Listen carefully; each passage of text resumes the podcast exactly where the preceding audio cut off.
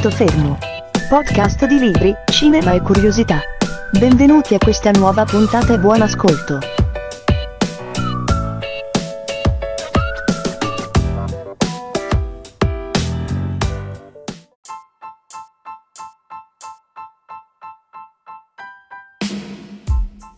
Ed eccoci a una nuova puntata di Un punto fermo. Iniziamo con eh, un paio di domande.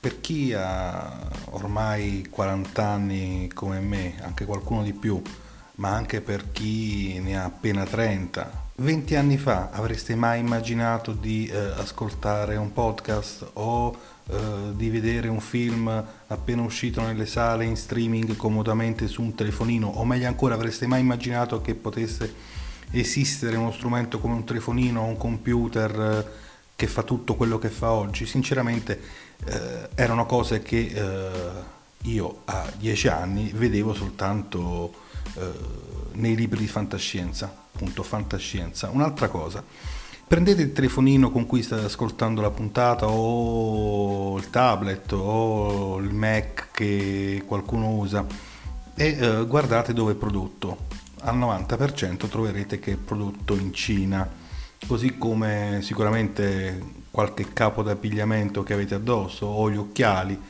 o tanta della tecnologia che indossate.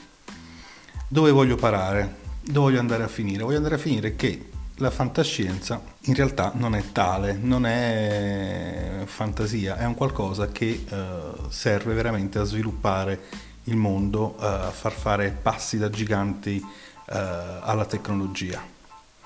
Ma iniziamo subito. Uh, il mondo degli affari, le grandi aziende multinazionali, i prodotti tecnologici all'avanguardia uh, sono scenari che uh, gli scrittori di fantascienza utilizzano spessissimo nelle loro storie. Sicuramente avrete trovati leggendo fantascienza, perché io do per scontato che voi leggiate fantascienza ma ehm, secondo voi questi eh, scenari sono in grado di aiutare le grandi aziende e l'uomo a immaginare il loro futuro? Già con le prime due domande che ho fatto prima la, la risposta dovrebbe essere sì e in realtà in alcuni casi è proprio sì. Uh, vi racconto la storia di un personaggio molto particolare, particolarissimo. È un uh, americano e si chiama Harry Popper. Uh, secondo Harry Popper uh, la fantascienza è davvero in grado di rispondere alla domanda di prima ed è veramente uh, è la risposta e ci crede, ci ha creduto talmente tanto da trasformarla nel suo lavoro e soprattutto trasformarla in un grande affare. La sua è una storia moltissimo particolare Uh, Popper uh, è stato per anni il presidente e proprietario di una uh, importante società che si occupava di fare ricerche di mercato per grandi aziende, per vere e proprie multinazionali. Nel 2010 ha diciamo, un colpo di genio. Il suo lavoro appunto consisteva nell'aiutare le aziende a capire dove stava andando il mercato, appunto nel loro settore commerciale, eppure mh, Uh, seppure le cose per lui e per la sua azienda andassero estremamente bene, uh, lui aveva quasi un'insoddisfazione, ma soprattutto aveva un'idea che uh, col passare del tempo si faceva sempre più forte nella sua mente. Ricordiamo che Popper, è, non l'ho detto, ma era un grande lettore di fantascienza. Comunque qual è questa idea?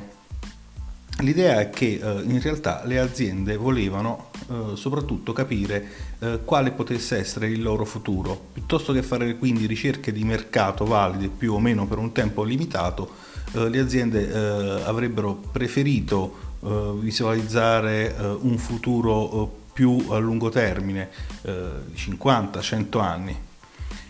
Nello stesso anno, proprio nel 2010, eh, Popper, che è un uh, amante anche della fantascienza e della scrittura, decide così per gioco di uh, iscriversi a un corso di uh, scrittura creativa, o meglio ancora di fantascienza vera e propria, alla US, UCLA, l'Università della California di Los Angeles. E oltre a portare ancora più avanti la sua passione per la fantascienza, finalmente riesce eh, a giungere eh, a quell'idea che oggi è alla base della sua eh, azienda. La sua azienda prenderà il nome proprio di Sea Futures, scienza del futuro. E qual è questa idea? L'idea è quella di usare appunto la fantascienza, la scrittura di fantascienza per aiutare le grandi aziende a visualizzare quello che saranno nel futuro lontano 50, 100, 200 anni e quindi a capire meglio dove potrebbe finire la loro attività. In altre parole, Popper lavora con le aziende per aiutarle a capire come la loro missione aziendale, i loro prodotti, i loro servizi possono tradursi e adattarsi ai ritmi tecnologici eh, e di mercato del futuro. Sembra quasi una pazzia, sembra quasi un gioco, ma in realtà non è così perché la She Futures conta eh, tra i suoi clienti nomi importantissimi del, del mondo del commercio. Eh, ne facciamo giusto qualcuno. Eh, Visa, che produce le carte di credito che avete in tasca, la Ford, eh, ma soprattutto la Pepsi Cola e stranamente la Nato. Eh, Popper non lavora da solo, logicamente, ha un vero e proprio gruppo di lavoro, ha cosiddetti, potremmo chiamarli operai, e questi operai altro non sono che scrittori, scrittori di fantascienza o che agiscono come consulenti ed esperti appunto eh, di fantascienza.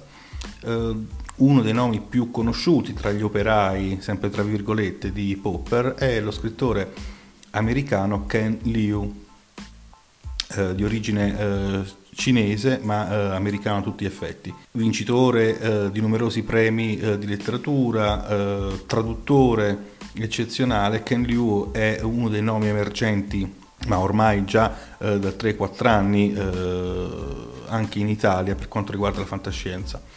Ma cosa fa Ken Liu, cosa fanno gli altri operai, cosa fa la She Futures? Uh, dipinge, uh, immagina un futuro realistico, attraente per le aziende, lavorando con la fantascienza e mescolando le tematiche appunto classiche della fantascienza con dati statistici e scientifici che vengono forniti dalle stesse aziende. Appunto, mh, mm, riuscendo più volte ad aiutare le aziende stesse a immaginare un futuro positivo e come portare a compimento determinati obiettivi. Ad esempio per la Visa eh, ha immaginato in una serie di racconti eh, una carta di credito o di debito, come, preferite, che possa essere utilizzata direttamente eh, dall'auto, quindi fare la spesa eh, mm, senza dover scendere dall'auto, ad esempio. E, per la Visa appunto ha preparato uh, sia uh, dei racconti uh, sia delle graphic novel, addirittura un piccolo sito web in cui viene presentato un, un film. per la Pepsi ha progettato in un racconto un, un mondo senza plastica, è cosa che si sta praticamente facendo avanti anche oggi ultimamente in Italia mettere al bando le bottiglie di plastica, eh, ritornare a eh, bottiglie di vetro o meglio ancora, come dice la She Futures, a materiali biodegradabili. Eh, la Pepsi ha accettato e lo vediamo già oggi, quindi la fantascienza che non è più fantascienza ma si sta trasformando in realtà. Ancora per la Ford ha immaginato ehm, quello che oggi viene chiamato car sharing. Forse non lo sapete, ma eh, uno dei primi a introdurre al mondo il concetto di car sharing è eh, stato Popper, o meglio ancora uno dei suoi scrittori, presentando questa eh, idea proprio alla Ford. Eh, quindi macchine eh, vengono condivise piuttosto che possedute. Popper eh, in una intervista dice che eh, la sua metodologia, o meglio la metodologia della She Futures, non è eh, spesso immediatamente capita dai suoi clienti. Spesso le aziende più conservatrici faticano a capire il lavoro dell'azienda. Tuttavia, eh, nella maggior parte dei casi i suoi clienti sono molto interessati al risultato finale, cioè non capiscono come fa, ma accettano eh, il risultato finale. E eh, appunto Ford e Pepsi sono uh, due esempi che stiamo vedendo oggi hanno uh, avuto successo.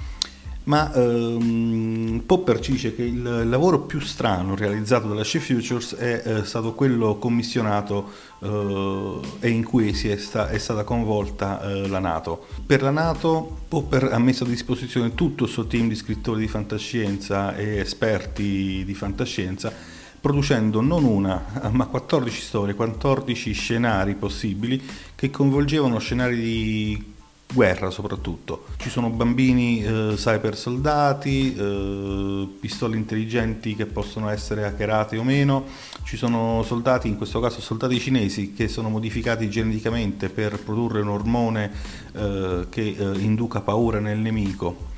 Ma eh, in ogni caso Popper al di là dei clienti dei vari lavori, è convinto che la fantascienza possa essere di grande aiuto anche all'umanità, non soltanto alle aziende, all'umanità per capire dove stiamo andando e non ha tutti i torti.